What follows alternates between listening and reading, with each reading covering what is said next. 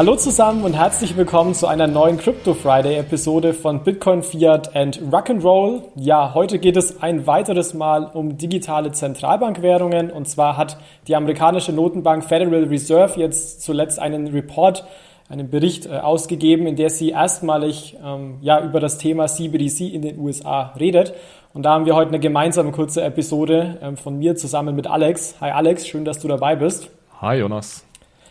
Ja, und heute liegt es uns am Herzen, den Bericht mal etwas aufzudröseln. Also was wird gesagt, kurze Zusammenfassung, aber auch einen Ausblick geben, was halten wir denn von dem Bericht. Das ist, denke ich, der noch inter interessantere Teil.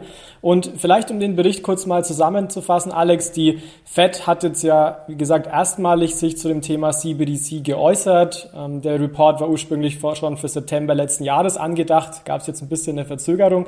Ähm, nichtsdestotrotz ist das ein Bericht ähnlich wie der Bericht der EZB im letzten, ja, 2020 zur, ähm, zum digitalen Euro. Das heißt, es werden Stärken und Schwächen der heimischen Zahlungssysteme erläutert. Es wird gesagt, wie kann denn da eine, ein digitaler Dollar reinpassen? Was sind Vorteile? Was sind Risiken? Wie könnte der digitale Dollar vielleicht auch ausschauen? Ähm, also da eigentlich eine recht, recht interessante ähm, ja, Darstellung dieser verschiedenen Aspekte. Und was ich vor allem auch interessant fand, war, dass die FED sich eigentlich schon, obwohl sie gesagt hat, wir wissen noch nicht, ob ein digitaler Dollar kommt, ist ganz wichtig, aber hat schon gesagt, dass vier ähm, Aspekte schon besonders wichtig sein sollen. Und die sind praktisch gesetzt, wenn man mit einem digitalen äh, Dollar kommt. Das heißt, es soll privacy protected sein, also die Privatsphäre schützen. Sie soll intermediated sein, das heißt, Banken sollen eine wichtige Rolle spielen, zum Beispiel bei Konten, AML-Checks und so weiter. Es soll auch friktionslose Transfers ermöglichen. Man soll also auch mit verschiedenen Banken, mit verschiedenen Individuen ähm, ohne Friktionen, ohne Grenzen Zahlungen tätigen. Und vierter Punkt, vierter Punkt man ähm, ja, soll auch die Identität prüfen. Das liegt dann eher auf Seiten der Intermediäre, aber man möchte, dass der Sender ähm, von Geld bekannt ist, auch hinsichtlich Geldwäscherichtlinien etc. Ähm, das fand ich in dem Sinne ganz interessant. Die Fed wird sich jetzt auch noch genauer anschauen, ja, welche weiteren Ausgestaltungsoptionen relevant sein könnten. Wie gesagt, es ist auch noch keine Entscheidung gefallen, ob denn der digitale Dollar tatsächlich kommt. Da will man auch noch ja, die Zustimmung des Kongresses dann einholen, wenn es denn soweit ist, also wenn man überhaupt soweit kommt, dass man sagt, ähm, man möchte hier weiter vordringen. Aber vielleicht jetzt genug der Worte, Alex. Was ist denn so dein Fazit? Du hast den Report ja auch gelesen. Bist du damit zufrieden oder hättest du dir mehr erwartet von dem Bericht? Du hast es ja gesagt, ungefähr eineinhalb Jahre nach dem Report der EZB zum digitalen Euro und vermutlich mehrere Jahre, vier bis fünf Jahre äh, nach, ich weiß gar nicht, ob die Chinesen jemals einen Report veröffentlicht haben, das ist ja nicht so, nicht so ihr Ding, aber nachdem die Chinesen vermutlich an der Stelle waren, wo die Amerikaner und Europäer jetzt sind, kam ein Re Report, der deutlich weniger detailliert ist als der Report zum digitalen Euro und deswegen für mich auch insgesamt etwas enttäuschend. Vor allem, dass jetzt so etwas publiziert wird, nachdem es mehrere Monate verschoben wurde. Da frage ich mich ein bisschen, woran da jetzt eigentlich gearbeitet wurde. Es ist ein guter Report, da stehen gute Dinge drin. Also äh, die, der Inhalt, den finde ich gut, sehr high level, aber gut. Auch so diese Aussagen dazu, was denn so ein digitaler Dollar können soll, ja, dass er einen Mehrwert bringen soll für Haushalte und Unternehmen, dass er natürlich existierende Geldformen und Zahlungslösungen nicht ersetzen soll, sondern eher komplementär sein soll. Du hast schon die Privatsphäre ähm, erwähnt und so. Also alles, was da drin steht, finde ich gut aber das ist ein Report, den hätten wir beide vermutlich vor einem Jahr auch schon schreiben können und es hätte uns nicht mehr als zwei Wochen, hätte nicht mehr als zwei Wochen gedauert, weil wirklich nichts, nichts Neues drinsteht, sondern Dinge, die wir vor ein oder zwei Jahren eigentlich auch schon wussten. Ja, also ich sehe es ähnlich, dass das wirklich ein ähnlicher Bericht eigentlich, ja, Konsistenz durch die Bank ist wie, wie der Bericht der EZB auch vor anderthalb Jahren. Man ist hier deutlich später dran. Also wenn man den, das Ganze natürlich weiterdenkt, heißt es auch, dass die FED dementsprechend auch der EZB dann vielleicht ein bis zwei Jahre hinterher ist, wenn man sich jetzt mal ähm, so die zeitliche Dimension vor Augen führt, dass die EZB ja frühestens 2026 mit so einer digitalen Zentralbankwährung ähm, kommen möchte. Also ich sehe es ähnlich, ein bisschen mehr Substanz hätte ich mir gewünscht oder vielleicht auch schon ein bisschen mehr äh, Meinung zu bestimmten Ausgestaltungsformen, aber das wäre vielleicht zu viel gewesen. Aber hier vielleicht eine Frage, Alex. Ähm, du hast gesagt, man hätte, hätte mehr sein können, aber ist das jetzt ein Schritt in die falsche Richtung, dass man hier so langsam vorangeht oder sagst du, nee, ähm, passt so, man macht jetzt weiter und wenn man eine Notwendigkeit hat, führt man es ein und wenn nicht, dann nicht? Wie ist da so deine Einschätzung? Ja, also erstmal finde ich es nicht schlimm, dass die Fed jetzt sa nicht sagt, wir führen jetzt demnächst einen digitalen Dollar ein, weil wir den unbedingt brauchen. Das ist eigentlich nicht der Grund, warum ich von dem Report ein bisschen enttäuscht war. Der Grund, warum ich enttäuscht war, war, weil ich viel mehr Substanz erwartet hätte und gar nicht mal so sehr wir glauben, dass ein digitaler Euro Account oder Token basiert sein sollte, sondern eher so Dinge wie wir haben das und das Experiment gemacht. Es hat sich herausgestellt, dass das Settlement von tokenisierten Assets äh, mit einem tokenisierten Dollar besser oder schlechter geht als mit einem Account-basierten. Dann haben wir die und die Tests gemacht. Ähm, wir haben verschiedene Wallets ausprobiert und so weiter. Das hätte ich eigentlich erwartet von der Fed, die ja auch in Zusammenarbeit mit, mit dem MIT und so schon da Projekte gefahren hat. Und da war ja, da war ja gar nichts, da stand gar nichts davon drin. Und das ist eigentlich der Grund, warum ich enttäuscht war äh, wo ich äh, sehr entspannt bin und ich glaube etwas entspannter als du, Jonas, und ich glaube auch etwas entspannter als die meisten ist, dass ich aktuell nicht glaube, dass die Fed jetzt möglichst schnell einen digitalen US-Dollar einführen muss äh, im Sinne einer Retail CBDC, weil selbst wenn die Chinesen jetzt da mit ihrer Retail CBDC kommen, glaube ich nicht, dass das in irgendeiner Art und Weise eine Konkurrenz für eine US-Dollar Retail CBDC ist. Und vor allem bin ich immer der Meinung, dass es eine Retail CBDC nur dann geben sollte, wenn sie wirklich in irgendeiner Art und Weise einen Mehrwert gegenüber den heutigen Geldformen und Zahlungslösungen hat. Und das sehe ich aktuell weder in China. Deswegen glaube ich ehrlich gesagt außer auch, dass die chinesische Retail CBDC zu einem sehr großen Teil überflüssig ist. Und das sehe ich aktuell auch nicht und noch nicht in Europa und die Diskussionen, die ich da verfolge, dass es in irgendeiner Art und Weise einen echten Mehrwert gegenüber europäischen Zahlungslösungen hat. Deswegen halte ich die europäische CBDC, wie sie sich heute äh, ankündigt, auch für überflüssig. Und deswegen sage ich, wenn die US-Amerikaner jetzt auch sowas ähnliches planen würden, würde ich sagen, können sie es eigentlich gleich sein lassen. Oder sie meinen es eben wirklich ernst und machen das, was sie ankündigen und was auch die EZB eigentlich ankündigt und sagt, wir wollen wirklich hier was Komplementäres schaffen zum aktuellen äh, Geld- und Finanzsystem. Und dann würde ich sagen, können sie loslegen. Dann lass uns da doch nochmal tiefer reingehen, Alex, weil das war spannend, was du gesagt hast. Also ich stimme dir auch zu, dass eine CBDC irgendeinen Vorteil bringen soll, irgendein Alleinstellungsmerkmal, wo auch eine CBDC besser ist in irgendeiner Hinsicht als jetzt Privatsektor-Zahlungslösungen, weil ähm, wenn man jetzt ein PayPal 2.0 als Zentralbankgeld ausgibt, der Nutzer, dem wird es egal sein, ob das Zentralbankgeld ist oder, oder Girardgeld. Wo ich ein bisschen weniger entspannt bin als du, ist so die zeitliche, äh, zeitliche Perspektive, weil was wir heute in den USA sehen, ist, Bargeld ist natürlich und, und bleibt aktuell die einzige Form von Zentralbankgeld, die für den Endnutzer zur Verfügung steht.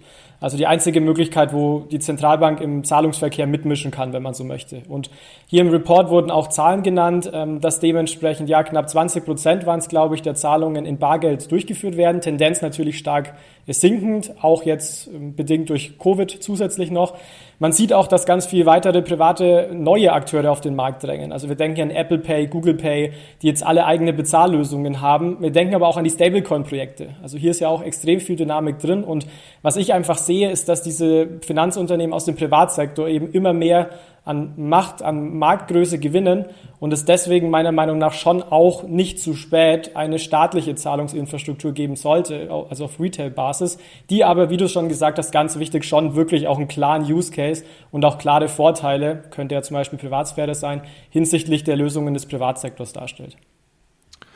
Genau, also ein Punkt, der mir jetzt für die USA ganz spezifisch noch einfällt, ist dass dieses Thema finanzielle Inklusion. Also sollte es wirklich möglich sein, eine, einen digitalen Dollar so einfach zu erhalten wie einen physischen Dollar im Sinne von Bargeld, dann kann das für die USA auch noch sehr viel mehr ein Mehrwert sein, als es jetzt in Europa der Fall ist, weil die Anzahl der sogenannten unbanked, also die Menschen komplett ohne Bankzugang, liegt in den USA bei 5% und die der underbanked, also die, die nur sehr, sehr eingeschränkte Finanzdienstleistungen haben, äh, sind sogar bei 20%. Und da ist natürlich, äh, kann man sagen, da würde vielleicht eine digitale Zentralbankwährung einen Mehrwert bringen. In den USA gibt es auch noch kein Instant Payment System wie SEPA Inst, in, das es ja in Europa gibt. Wobei da ist jetzt auch für das nächste Jahr äh, Fed, Fed Now angekündigt.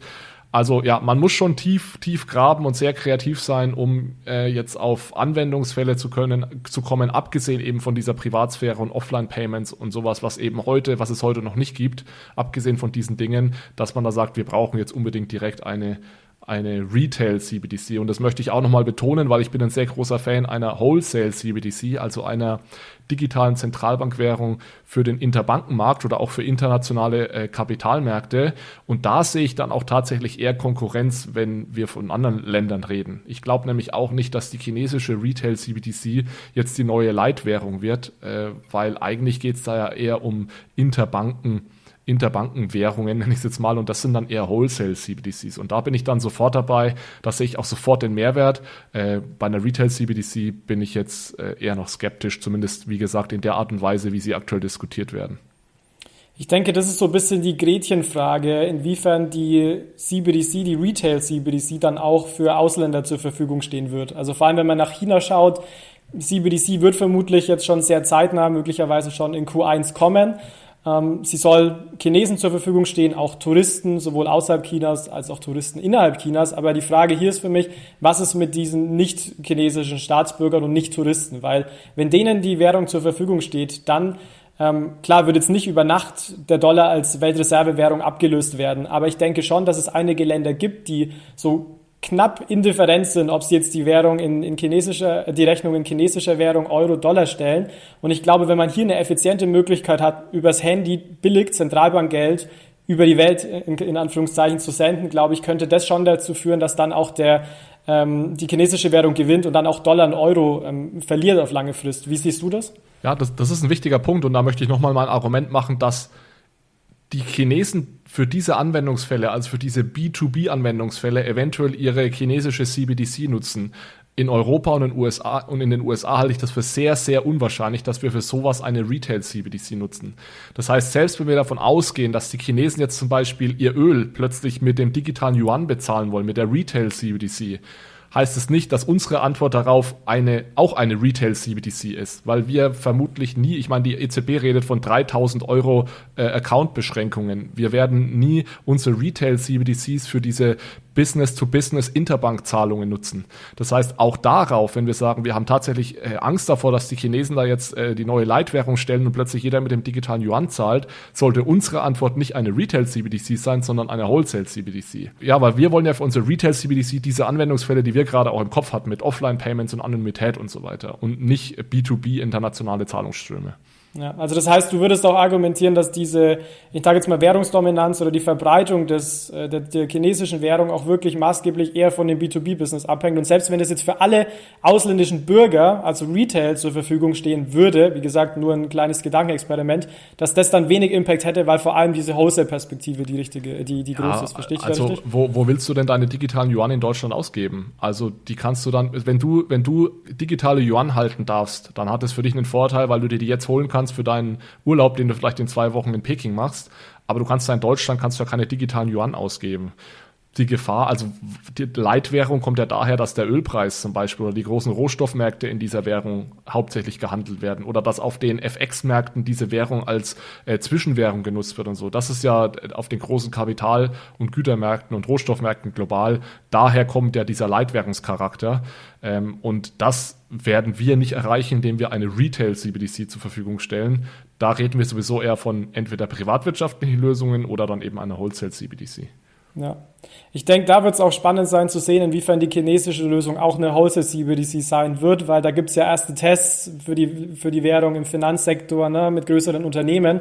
Aber wie du sagst, die Kommunikation ist da nicht wirklich gut und denke ich, da müssen wir uns überraschen lassen, wenn die Währung live ist, wie es dann damit weitergeht. Ja, und ich glaube, wir müssen auch nochmal betonen, dass wir das, was die Chinesen machen, das wollen wir in Europa nicht und auch nicht in den USA, weil das hat ja nichts irgendwie mit, die Chinesen, die sagen einfach, wir haben jetzt hier eine Staatswährung und die soll jeder benutzen die kann jetzt erstmal dasselbe wie das, was Alipay und WeChat können, aber wir verpflichten Alipay und WeChat, unsere Währung bei sich in die App mitzunehmen, subventionieren die vermutlich auch noch, dass es für Händler günstiger ist und dann übernimmt der Staat einfach äh, die Währung, ja, und der Staat wird zum Hauptbereitsteller von Zahlungsmitteln. Das kann man machen, ähm, ist aber etwas völlig anders als das, wie unser Geld äh, und Zahlungssystem heute funktioniert. Und ich bin zur Not immer noch ein Fan von privatwirtschaftlichen Lösungen, weil da zur Not noch ein bisschen mehr Innovationskraft dahinter steckt und intelligente Lösungen für komplizierte äh, Probleme. Ja.